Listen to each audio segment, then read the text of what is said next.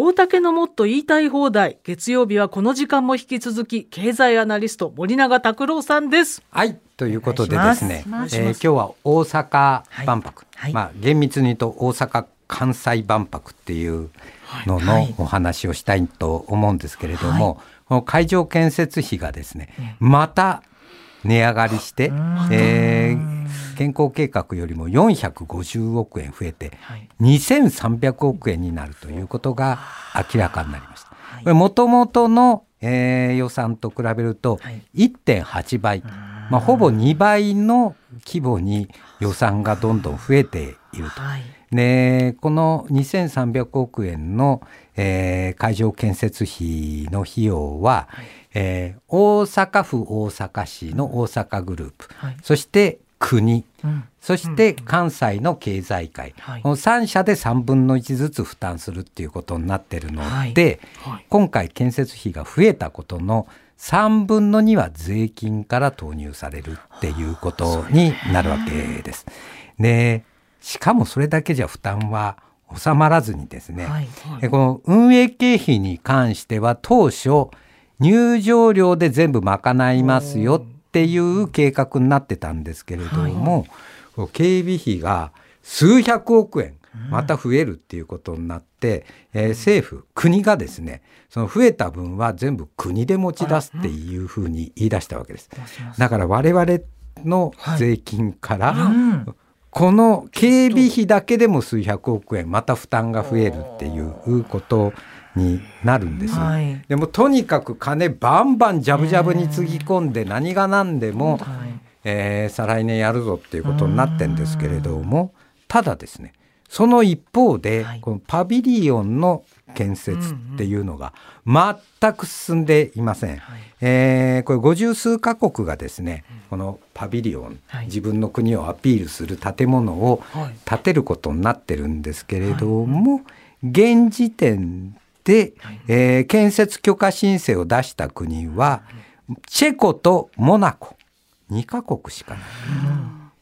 えー、さらにですねそこで焦って万博協会が、もう間に合わねえから、プレハブを万博協会が建てて、で内装だけチャカチャカっとやってくださいねっていう方式を、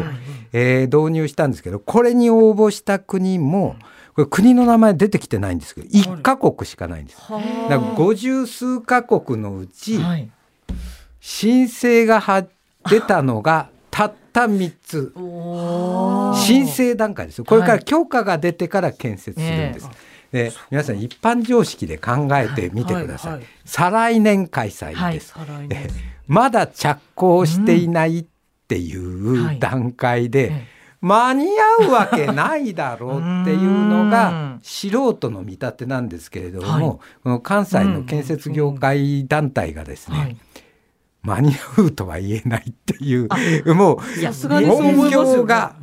あのダメだ。でこれね。ですよね。だってね。50, 50カ国以上のやつ全部建てなきゃいけないんです、ね、建てなきゃいけないのにさらに恐ろしいのは、はい、来年から、その例えば運輸業にですね、はい、えー労働時間規制っていうのが2024年問題っていうのが発生するので、はい。はい、えー、東京オリンピック、あのー、1964年の時のような、はい、みんな徹夜で突貫工事だっていうのは、うん、今許されなくなってるんですよ。間に合わねえじゃんって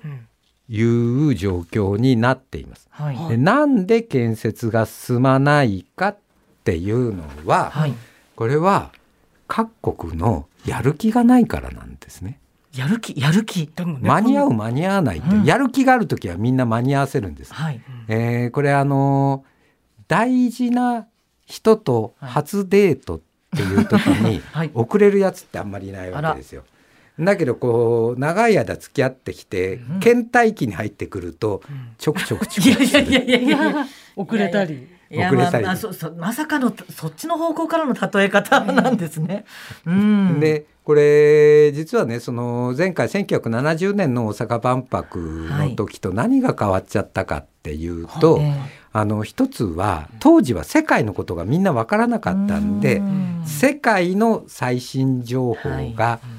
集まると、みんながおおこの国はこうなんだっていう喜びがあったんですけど、今インターネットで世界中のことなんてすぐ分かるようになっちゃったっ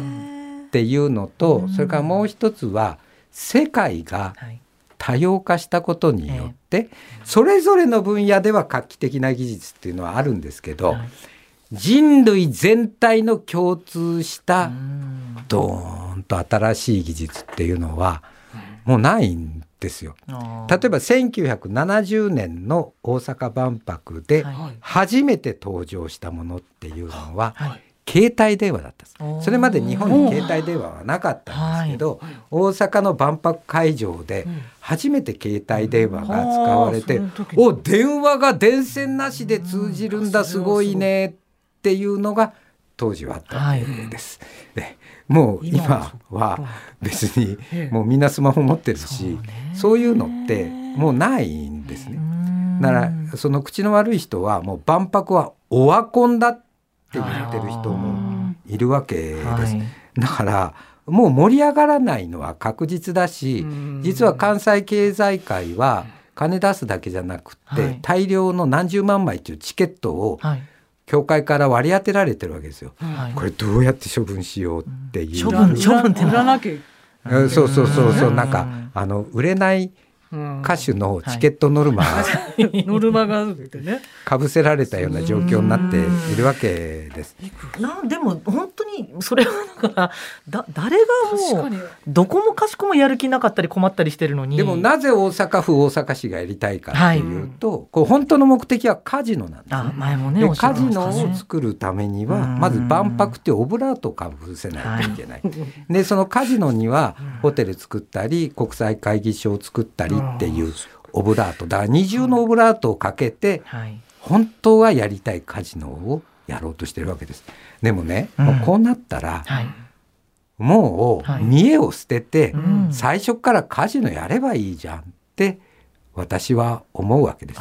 で大阪万博も思い切って中止をして、えー、世界のギャンブル博覧会で 世界中のいろんな博打を集めてですね。ギャンブル博覧会。そしたら日本中からギャンブラーが集まって結構盛り上がると思うんです 日本中から集まって。それの方が確かに人は来そうですけれど、で、ね、これもしねそのカジノ作ると、はい、まあそのギャンブル中毒の人がいっぱい出て、えー、で自己破産者が続出するぞ、はいいう懸念はあって私もそうだと思うんですけれども、はい、ただこの関西圏っていうのは、このカジノ推進をずっと訴えてきた維新をみんな支持してるわけ、圧倒的に支持してんだから、それはね、住民が選んだんだから私はしょうがないんじゃないかなで関東圏の人は割と安全なんですよ、はい、なぜかっていうとこの夢島まで行くのは結構時間も金もかかるので、そう毎日入れ込むわけ 安全ってそういう意味で安全。行かない。私も一回だけラスベガスにいたんですけど、はい、もう四十数年前、はい、足危ないなと思って、その余品の中からキャッシュで3万円だけ持って、行ったんです、カジノ。もう超楽しくて、バニーガールがいて、もう飯も 酒もう酒もタダだし、すげえ盛り上がったんですけど、帰る時には、一銭とも残ってません、ポケット。カラカン。全部取られて。だから私が言いたいのは、あの、カジノ行かれる方、はい、お金は分けてちょっとだけ持って。そその話でしたっけ？いやいやいやお金は分けて持っていけじゃなかったです。今日は大阪万博の話って聞いてましたけど。カジノ万博にしちゃいいじゃん。もう本音で行こうぜ中止っていうのはやっぱり、すごく面やっぱり面目が潰れるっていうそういう感じなんですかだからだから見栄を張るためには大阪万博と言いながら中身はカジノ万博っていうのがいいんじゃないかな、もう大でも森永先生がこれだけずっとねそのお話されてたのにね。パビリオンがでも立たなかったら、ええ、なんかね、中止っていうかなんか三つ、ね、パビリオン三つぐらいでやったりするんですかね。だからもううむしろかなんか引いてお茶碗置いてチンチロリーヤいやいやいや大変な話になってきちゃった。お時間来てしまいました。以上、大竹のもっと言いたい放題でした。明日火曜日は武田砂鉄さんがいらっしゃいます。森永先生には2時の時報までお付き合いいただきます。